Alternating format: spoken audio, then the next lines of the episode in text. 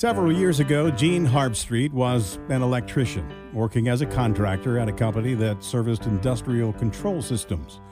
He found the gizmos and the gadgets and the electronics rather interesting, so he enrolled at Cincinnati State, earned an electromechanical engineering degree, and Harbstreit worked for a few manufacturers, then for an engineering firm, before striking out on his own with PA Technologies. His company delivers industrial automation for manufacturers. I'm Rob Braun, and this is Gene Harbstreit's take on how you make it. Presented by Heritage Bank, member FDIC. Gene, welcome. I have been so excited about the opportunity to talk to you because I have no idea what you do. not, not a clue. Most So, people don't. Set us up and tell us what you do on a daily basis. Uh, so we design industrial automation systems. Um, have you ever seen the show How It's Made? Yeah. So behind all those machines are programmable logic controllers, uh, HMI systems, servers. Um, so we design um, and build those systems for customers. So is it the physical side? Is it the machine you build or is it the IT side? It, it is the electronic side. Okay. Um, we don't actually do the physical machine parts. Um, but we would probably um, integrate several different machines together for a customer. They might be different types of platforms. yeah. So it, the one machine would feed the other. Yeah. You figure out how to do that and, and continue making what they want to make. Yep. So I'm learning as we go here already. let's so let's go backward now and talk about how you were exposed to this sort of thing, when the light bulb went off, and what you did about it. Uh, when I was a young man, I, di- I didn't know what I wanted to do when I got out of high school, so I uh, worked for an electrical contractor, and they did both residential and industrial work. Um, so I did the residential with them for a little bit, and then they moved me to the industrial side, and they started sticking us in um, manufacturing plants, and that's where I got introduced to automation. Um, we would build control panels for customers. We would start them up for them. We would set up instrumentation for them, and it, um, those gizmos and gadgets really piqued my interest, and that's kind of how I got into it. Um, from there, I decided to, to um, get an engineering degree. Um, that was painful because I was working full time, uh, second shift. Um, sometimes I would work day shift and go to school at night. Um, many times during the summer, full time. And I worked for a manufacturer, finished my school. Um, they helped pay for it. Tried to get in the engineering department there. They didn't have any openings, so we just kind of mutually parted ways. And I started working for another manufacturer in their engineering department. I worked for them for a couple years, um, got a lot of exposure. And then I went to the consulting business, engineering consulting. Uh, I did that for about five years before I, I went out on my own. So originally, I thought you did this a whole lot younger. You really have invested a lot in achieving your ultimate goal. So it took you a lot of years to do that. Sounds like. Yeah, the electrician part was uh, probably two, uh, th- three years. I was in, in the industrial maintenance portion for five or six, um, consulting uh, for five, and then been out on my own for five now. So at what point during that process did you think I could work for myself doing this? Yeah, Or did you have this entrepreneurial bug? I, I kind of always have. Um, I just didn't know where I could do it. I had kids when I was younger, and so some of that stuff kind of got in the way. When things kind of settled down, I was like, well, here's an opportunity. I saw there was a need in the market inside of our space. Uh, customers, they typically go to an engineering firm, they design the system, some other contractor installs it. You know, after that, there's kind of no end support. Um, so we recognize that you know customers need someone that will design build install and service all from one spot so we're actually the only system integrator in cincinnati that, that does design build all under one building Oh wow. and so it, it streamlines the um, commissioning process for customers um, having that all under one roof the journey was, was, was not a straight path Yeah. um, I wish that it was, but my business partners and I had worked for um, our old engineering firm for several years. Um, we just kind of felt that they weren't invested in in that discipline of the business, um, so we decided to, to venture out on our own. So usually when people decide to start a business, it, it, life financially at least, emotionally also goes backwards, where it becomes tougher. Did it happen for you, or were you just automatically doing well? I, I did okay. You know, it wasn't like a wealthy, wealthy person, but you know, I had everything I needed. My kids had everything they needed. Um, but money was not the the deciding factor for me to start my business. I just got kind of tired of my old firm of doing the same thing over and over and over again, and I wanted something that was a challenge. And I, I certainly got that, probably probably a little more than I wanted, but the the financial part was definitely not the motivator. It's still not today. I, I like seeing our employees succeed. I like seeing our customers happy. Majority of our business is repeat business, and I'm happy that we can do that. You just mentioned something that everyone we've talked to says, and that is you're not in it for the money, and it's the ride that is intriguing. Yeah, it's a battle every day. Um, you really have to get up and, and be persistent about what you're doing and help push the same results out every day from, from what you're doing to what your employees are doing to what your customers are getting from you. So take me from the engineering to the build to the servicing. Um, are, you're taking what? I mean, I, I can't even imagine still exactly what you do. You're engineering a machine sometimes uh, customers have mach- several machines they need to get integrated, but a lot of the things that we do, um, we primarily specialize in um, consumer goods industry. So we do a lot of batch making. So customer might they might be making like a, a laundry detergent. Mhm. So we will do the the front end programming of that, where it helps them make that particular material. From there, it goes into further processing. It might get packaged in a bottle, a box, a drum. Um, so we kind of do all those automation pieces from front to back. There's, I wish there was a more sim- simple way to explain it, but it, it is kind of complicated. Um, there's several engineering disciplines involved, from uh, process the mechanical, structural, electrical, instrumentation, and controls. And the automation discipline that we focus on is the very back end of the project. So usually, the building's already built. Um, Yeah.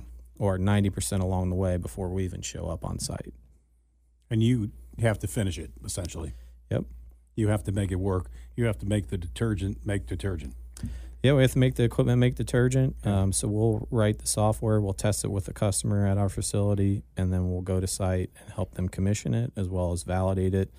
Um, the validation process between markets can be drastically different. Um, consumer goods, pretty simple. Pharma, extremely more complicated. Yeah. A, a traditional consumer goods project that takes a year, a pharmaceutical one might take a, a year and a half or two years, um, just because of the validation portion. Meaning the government involvement. It, regulations, paperwork, um, change control, the government, uh, yeah, mostly. I mean, I have some friends who, who do pharmacy controls. Essentially, is what they do, which is very Yep. uh, difficult because of you know you're taking a drug that could be illegal, a- and they have to figure out how to account for it, keep it safe, move it to the next place, all that. And so I know it's tough. So uh, when you when you brought this idea to your wife, what did she say? I don't have a wife. Oh, you don't. now I get it. Uh, Now I yeah. get it.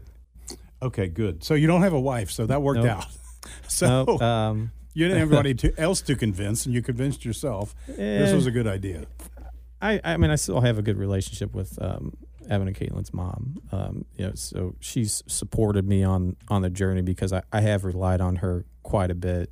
But yeah, I, I I have had to travel quite a bit, spend quite a bit away from home because most of the projects we do they're not in Cincinnati. Yeah. Um, so yeah, at times I do have to spend quite a bit of time away. Um, so that's the frustrating part. Uh, seeing the end result of the project's really rewarding. Yeah. Well, and you point out the fact that nobody can start a business alone. You have to have a support structure in order for it to fly. Yeah, my kids have been um, really supportive of it. It's it's been a long journey for all of us. From something that I started on my couch to now we have a nice building in Evendale with engineering team, manufacturing team. And that was your goal, right? I mean, are you achieving what you thought about on the couch? We have as a business owner, you you kind of always have this feeling that I'm not doing it quick enough or this isn't good enough or so there's always second guessing um, and sometimes I have to take a step back and say we're a lot further than we should have been um, considering we started in 2018 we were about a year in and COVID hit um, which was difficult um, we were extremely busy during COVID but it made it difficult to operate the business. Um, and following that, extreme supply chain issues, Yeah. which we're still reeling from, we had to kind of redesign the business um, so we could service our customers effectively post COVID. Have you ever had the panic? The I don't know if I'm going to make payroll this month. No, That's We've good. always been pretty cash flow positive. When when when I started the business, uh, capital was certainly an issue. We tried to, I tried to create a relationship with several banks, banks that I had banked with for twenty years. Yeah. Um, you know, couldn't get a business relationship with them. It was extremely frustrating, and it's uh, probably the most difficult part of starting a business is getting capital, Yeah. even, even if you have assets. If you don't have assets, it's even more complicated. Yeah. You got to have a lot of friends if you don't have assets. Yeah, um, you know, like uh, my one friend, he has a very successful um, mechanical contractor company, and you know, I asked him one day, I said, "How did you start it?" And he said, "Well, I kind of lied to my wife, but I hawked everything, Uh-huh. and so I got to the point where I just, okay, if I'm going to do this, then you got to put all the chips on the table, and yeah, so anything that I owned, you know, that's how we we started the, the company." Well, that's fascinating. That's a big step. It was quite the gamble.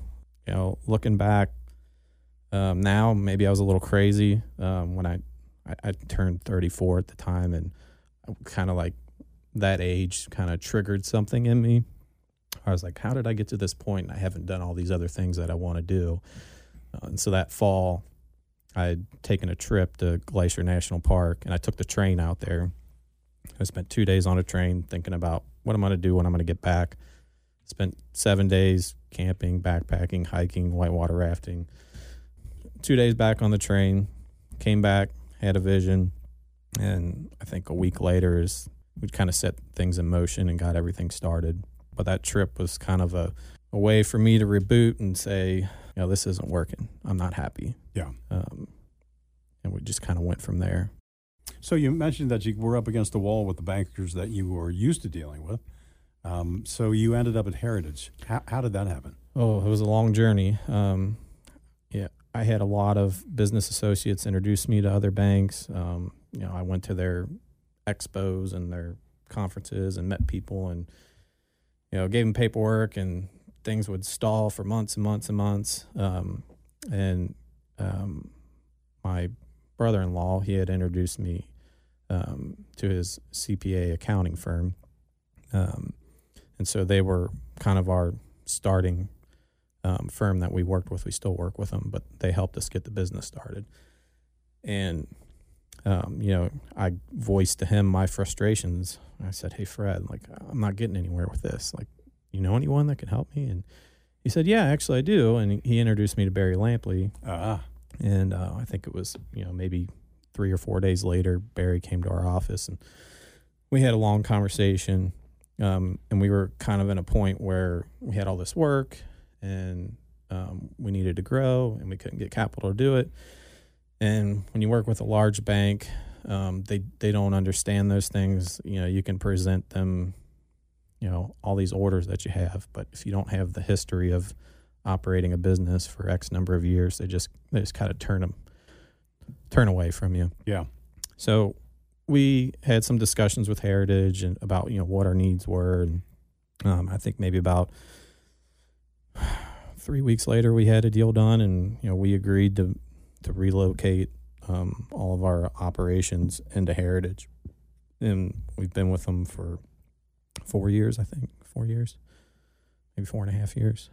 And was that a simple process? With Heritage, yeah. Um, other banks, no. I mean, I would some of their people, I would track them down for weeks and weeks and weeks. Um, it, it was extremely frustrating, and it was really kind of hurtful because these were banks that I've banked at for years, and I had mortgages with them and car loans, and they were all you know taken out, paid in full, no late payments. There was a long business relationship, but from a business perspective, I wasn't good enough, I guess. You know, Yeah. just um, Well, you got to hit a certain algorithm, or- it doesn't. You're not even a, and they can't even help you. There's no bending of any edges. No, know? they're just like you can't even like talk to their you know loan people and establish a relationship with them and have them understand your business. At the end of the day, it's these check boxes and you have to meet them, and you don't meet them. It's uh, sorry, see you later. Yeah. So the the good news is you wor- it worked out, and now you're cooking. It With- did. Um, without them, I, I I don't know where we would be. Um, from um, you know helping us with several financial products, um, mortgages, revolving lines of credit, um, helping us get equipment loans. Um, they're, I mean, they're one of the main re- main reasons we've been successful. So for others who are thinking about starting a business, whether it be as technical as yours or simple as ice cream, um, did you? Let's help them understand your mindset. When you were at, uh, where did you go to high school? Elder, When you went to Elder, did you have any inkling that someday you wanted to work for yourself? I think I thought about it. You know, I was young and naive back then, um, so there's other things I wanted to do. Um, but yeah, the, the older I got, certainly, yeah, I was yeah, definitely wanted to, to do something on my own. Yeah, when me and my um, cousin were young, you know, we he had a um, a grass cutting business, and I always helped him with it. Um, and I kind kind of always admired his ambition to go and, and do all that stuff. Um, and so maybe that's where that seed got planted originally was yeah, um, us working really hard on a hot summer day. yeah. And you picked out a place you wanted to be, and you went there. Good for you. Congratulations. Yeah, it, it wasn't a straightforward path. I remember, you know, when I first kind of got into it, I, I wanted to to learn learn about it, and I didn't have a lot of money back then, and um, you know, the the software that you program this stuff with, the training, it's extremely expensive. Um, so was like, well, what can I get for free? Uh, so they they do have PLCs you can get for free, and some of the software is free. So I bought one on eBay because brand new, they're extremely expensive. So I, th- I think I paid a couple hundred dollars for it. Um, but I, I used it in the garage and I hooked my Christmas lights up to it and um, you know I had to turn the Christmas lights off and on and do all this all this all this weird stuff and the neighbors probably thought I was crazy. Yeah, that's that's kind of where it, it went from an idea to actually doing it. Do you know how many people started their business in the garage? I mean, I, I, I believe um, Bezos did, didn't he? yeah. Yeah, I think um, I've heard this story that he used to, um, when he hired someone, he would set up sawhorses and he would buy tables from, or not tables, but old doors, and he would put the door on the sawhorses, and that's where they would work from. I don't know if that's true, but it, That's what we do on the farm. Yeah, Gene, thanks very much for talking to us. This has been fascinating. Congratulations on your success. appreciate it. Been a pleasure being here. Ian Addington is a commercial loan officer at Heritage Bank. But when you're learning about these other businesses, can you then take those uh, learned experiences and deliver it to someone else who may benefit from not falling into that pitfall? Absolutely, absolutely. Yeah, there's there's a lot of overlap in in kind of the challenges that businesses face, even if they're in different industries. Yeah. You know, it's like I said, cash flow is, is, is a big one that I I'm a, I'm a help with. But it, you know, you you take what you learn with one guy, you apply it to the next guy, and then that guy thinks you're a wizard, while the other guy was you know learning along with you. Whether you own a business or you want to start one, there's inspiration and sound advice from entrepreneurs in your own backyard. I'm Rob Braun, and I'm hosting a new podcast called How You Make It. Throughout my career on television, I own several small businesses, and I'm still at it. I love talking to my fellow entrepreneurs, and I learn something from every conversation. I think you will too. How You Make It, presented by Heritage Bank, wherever you get your podcasts.